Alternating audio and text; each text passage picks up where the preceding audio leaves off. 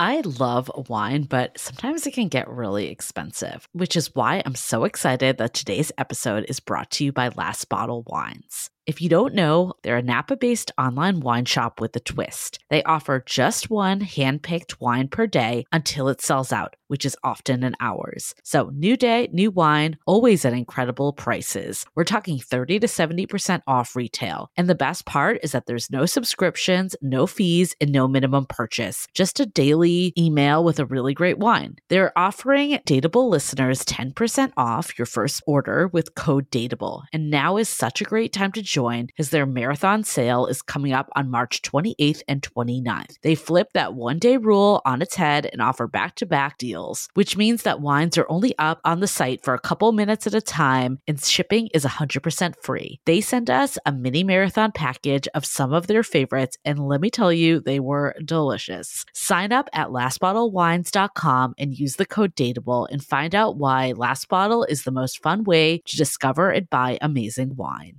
This episode is made possible by Armoire. Armoire makes getting dressed easy. With a clothing rental membership from Armoire, build the perfect wardrobe with brands that are high quality, unique, and recommended just for you. All you have to do is take a five minute style quiz and select items from your dynamic, personalized closet. The styles show up at your door in as little as two days. Then, when you're ready for new clothes, just swap them out. Listen, I live in Southern California. There is absolutely no need for puffer coats or any sort of those winter jackets. But when I travel anywhere else in the world in these cold months, I'm often burdened with the task of getting winter clothes. And now with Armoire, I can just rent my winter wardrobe. It's brilliant. Right now, our listeners can give Armoire a try and get up to 50% off their first month. That's up to $125 off. Just visit armoire.style slash dateable. That is armoire.style, spelled A R M O I R E dot style slash D A T E A B L E to get up to 50% off your first month and never worry about what to wear again. Try Armoire today.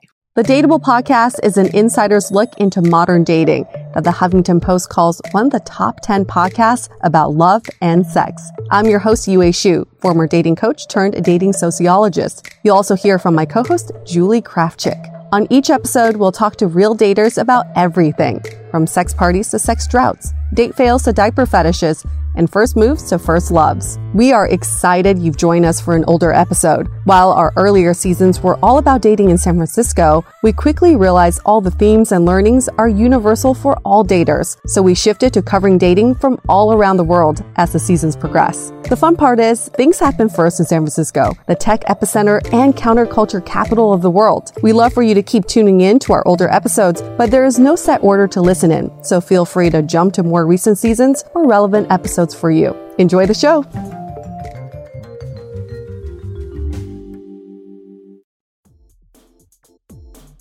The Dateable podcast is hosted by me. I'm Yue, a former dating coach in New York turned active dater in San Francisco. On each episode, you'll hear commentary by my co host, Michael Vargas, a fellow dating coach with a clinical psychology background, my producer, Julie Krafchick, and other surprise co hosts. Don't forget to check out our next Dateable Live event this Friday, September 30th. We'll be doing another stage version of the dating game with some of San Francisco's most eligible singles. The event will also have free drinks and a Giphy booth, courtesy of the Lively app. For more information and tickets, head on over to our website at dateablepodcast.com and click on events. Our last event sold out, so make sure you get your tickets soon. And here's an exclusive discount for all of our wonderful listeners. It's Kiss Me, all capital letters, one word. This episode of Dateable is brought to you by 500 Brunches. 500 Brunches connects like minded people with similar interests to meet in real life over brunch. You answer a quick questionnaire about your interests and how you spend your time, and then they'll match you in small groups of six to eight at a brunch spot in San Francisco. Get a free entry into a brunch now by signing up at 500brunches.com and using the code DATEABLE.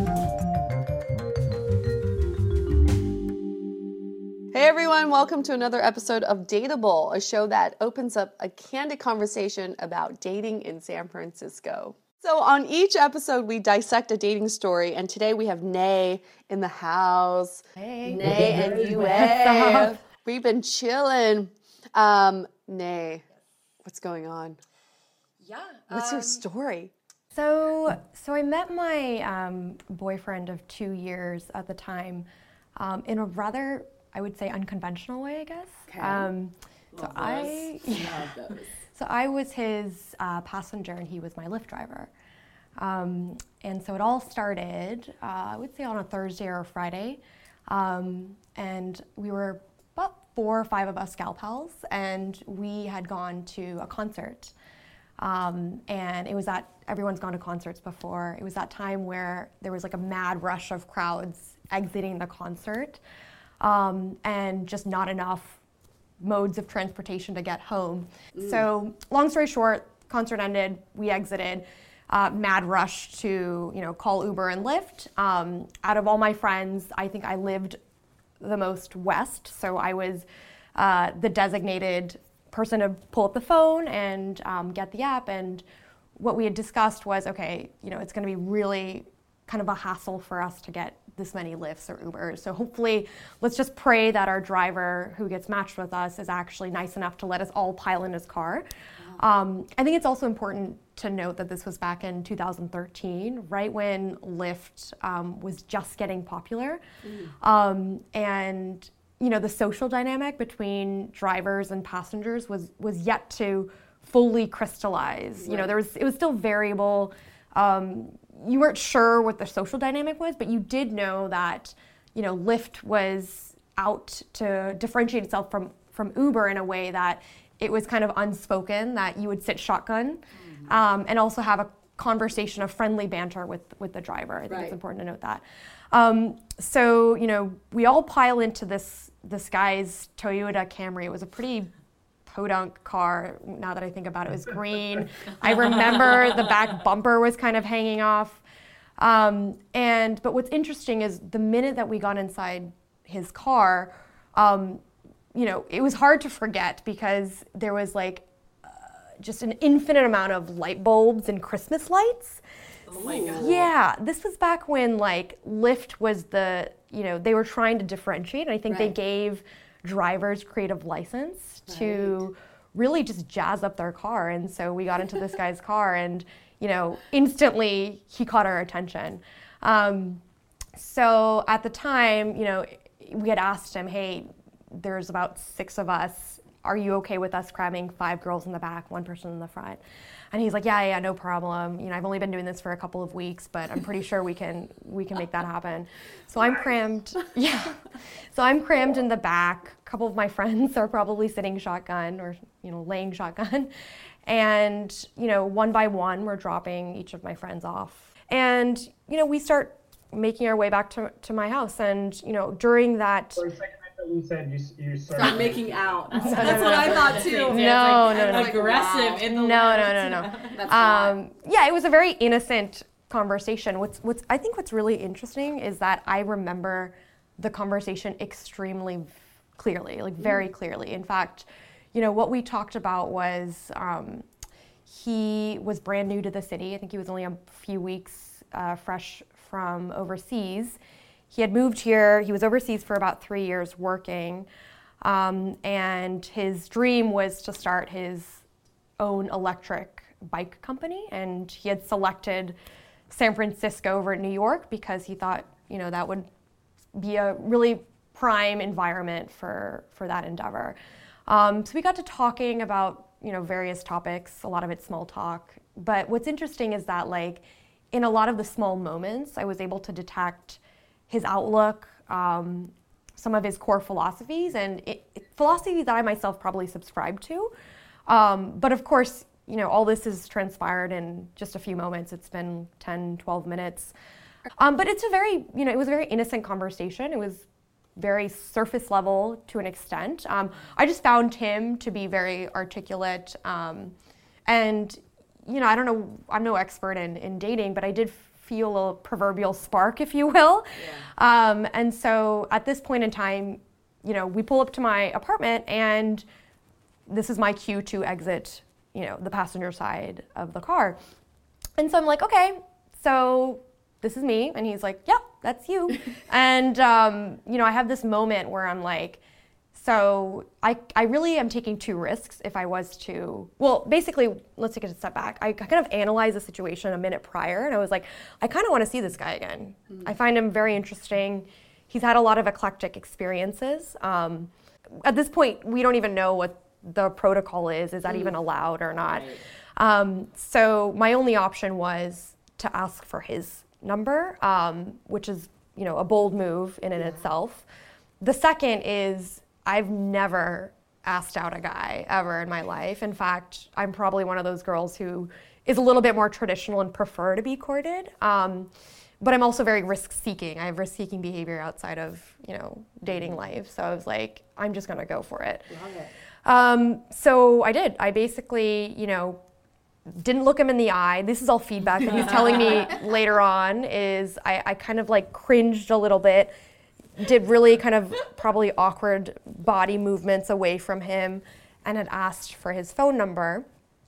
Uh, in what way? What were your exact? Uh, basically, can I have your number?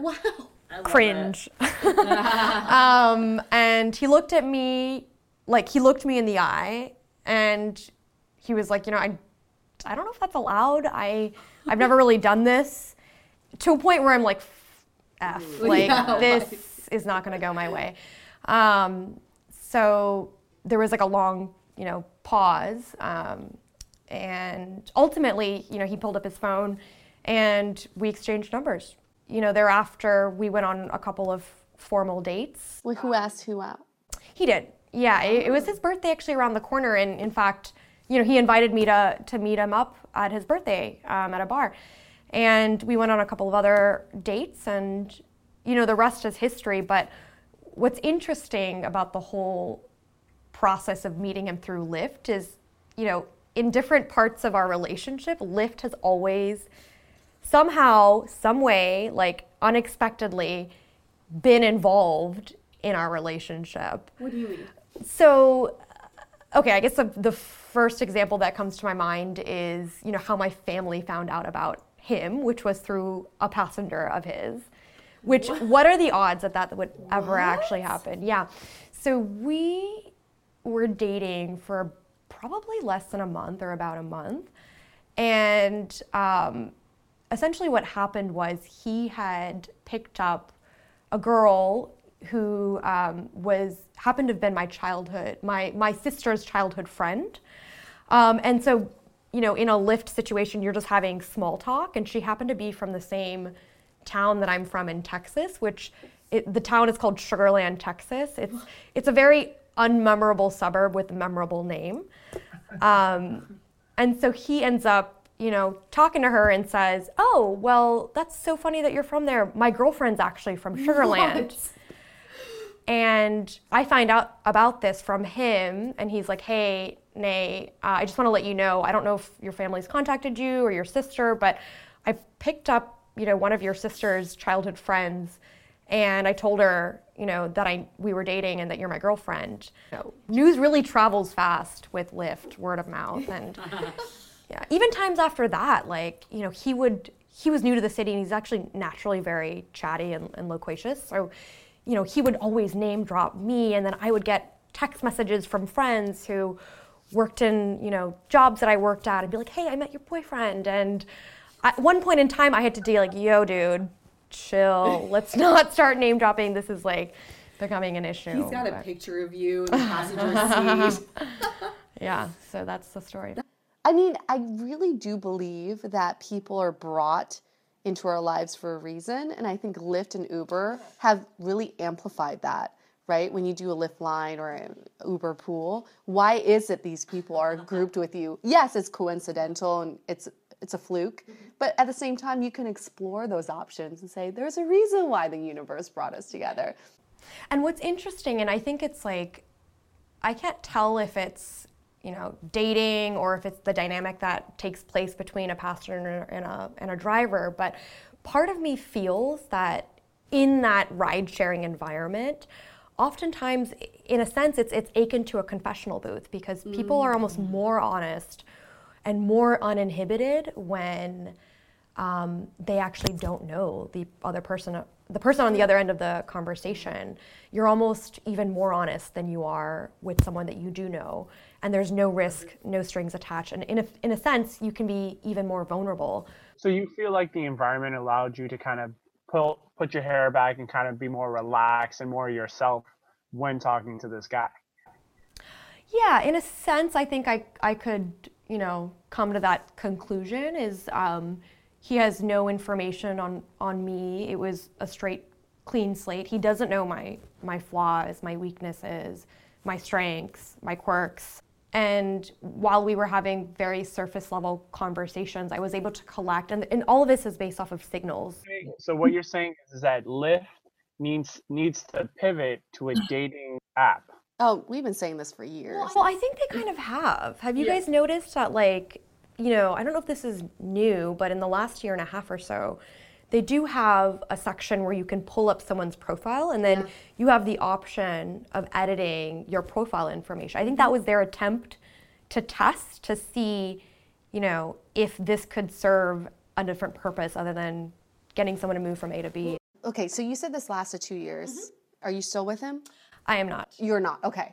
But two years is a long time. Yeah. And was he a Lyft driver the entire two years? No, he so he had, um, and this is I learned during the initial conversation with him was he um, had just moved from overseas. He was working, traveling uh, for three years, and before he started his electric bike company, he had joined Lyft just to take a break from working. Um, so he did it about eight to nine months.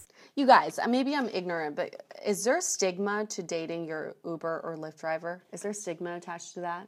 Let's be honest. Let's, be, honest here. Uh, I think I think very lightly, but not enough to stop someone from actually doing it.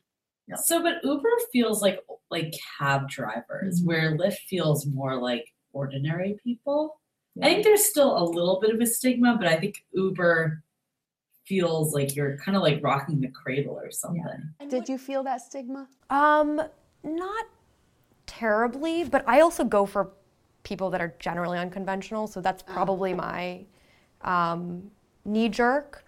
However, there is a stigma, and this is information that I collected from him thereafter because, um, like I said, in the beginning, people didn't realize or know how to interact with your driver, and there was a lot of sketchy ways and uh, I don't even know if I can call it dating, but hookups that would take place. I heard through drivers and passengers on weekends is is what I hear. Whoa. So um, while our courtship was very, you know, I think innocent, um, those do happen, and maybe that's really the stigma. You know, the the safe word to do that is take me to the Marina Safeway. Yeah. I actually gave my number once to an Uber driver, but he was like, nothing like really came of it. He like did reach out, but we never hung out. But anyways, The the thing with this, it's it's not it's not just like the Uber talk. It's about the differentiation in power. yeah. right? Like, like when you are, is it, is it? I think it's more the idea of do you do something like this when someone is serving you? Mm-hmm. Yeah. Like when, you, when you meet them in a place of service to you, like same question would be like, should I ask the waitress for her phone number? Right? Do, is that part of their policy? Right? Things like that. I think that's kind of like the question is like, do we feel comfortable about asking this with people of different power differentials of service? That's a really good point. Service is at the intersection of service and gender roles. so if it was sure. reversed, where Yeah. you know he was They the would have no passenger qualms. and I was the driver, I but mean, then there's like this weird feeling of like, am I stepping out of the boundary? Like you kind of felt it too. Like, mm-hmm. is it okay that I asked for this guy's number because he is my technically, I'm taking a service from Right. him. I, I just find Uber and Lyft are our best hope for meeting people in real life these days.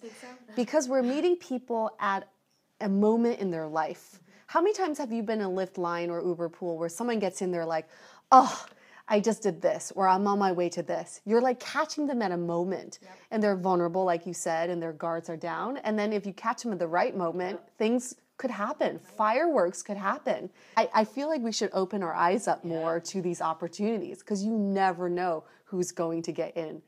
and I think really RPF. I really think the takeaway is, you know, Lyft ride sharing aside, it, it wasn't that I was somehow pursuing and trying to find someone Yeah. or trying to date him. It was more that at that time in my life, I, I was very open to the idea, and that's really the main takeaway. Is it sounds like the apps people are getting very frustrated or mm-hmm. their expectations are not being met with the apps, and really what people should be doing. And again, this is just my own philosophy, my own opinion is is to keep your eyes and ears open because you never know what's standing in front of you or sitting Yep. next to you or driving you somewhere. And this is something I do have to say about our, our generation. We have the luxury of the sharing economy. It's not just U- Uber, it's not Lyft, but my friend, my friend met her husband through Airbnb. She hosted him for one weekend, they fell in love, and now they're married.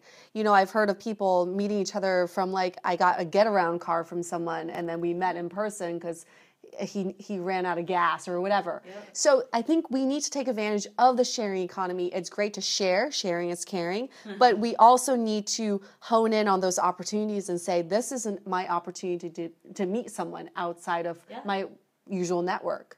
So, So, um, you, what what uh, what takeaways are you taking away from this? Ah, so many takeaways. I'm going to um, call a Lyft now just to go around the city. I don't need a destination. I'm in a circle. I'm in a circle. Circle this city. Who am I gonna pick up in this Lyft line? Never know, but I've heard of guys doing that. They go across city and they just yeah, they just sit in a Lyft line because now Lyft line and Uber Pool pick up so many passengers. Just do that the on. Saturday night. Let's go to Stern Grove, but along the way, just like pick up people. people. Why not?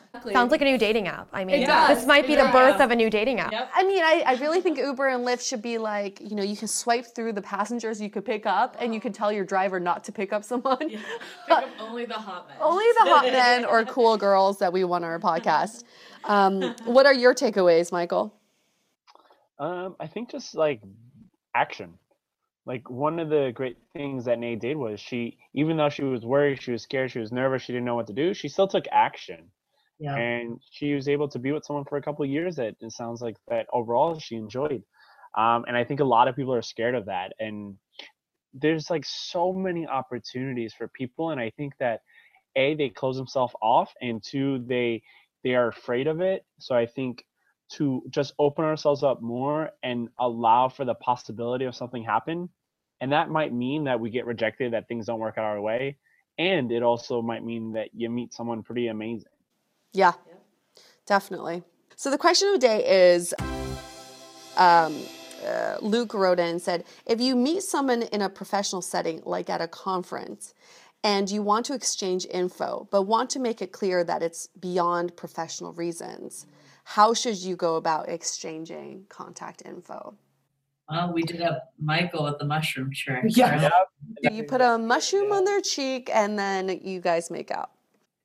i think one of the things that uh, happened was so we talked quite a little uh, quite a little bit i don't know what that means we we talked for a little bit and um, one of the things i said to her is like hey you know uh, in the next session do you have a seat next to you i'd love to sit next to you uh, and she said yeah and i think that there's just whatever you can start doing to start shifting it from business to shifting it more towards interests of the person and i think going in that direction helps it to then later on if you wanted to continue the relationship in that way you already set the tone early Okay. So you you're saying plant the seed. yeah plant the seed and you know if you feel that's the direction that you want to go with someone i'd say just go in that direction as opposed to keeping it professional and then all of a sudden going for like a bait and switch if that's not what you want like go with what feels just more of what you want from the relationship Nate, do you have any? Um, I think it has less to do with what you say and the content and more to do with signals. Because human beings, I feel like, communicate in a lot of different ways other than the words that they say. So if I was at a conference um, and, you know, obviously your mindset is professional, professional, professional.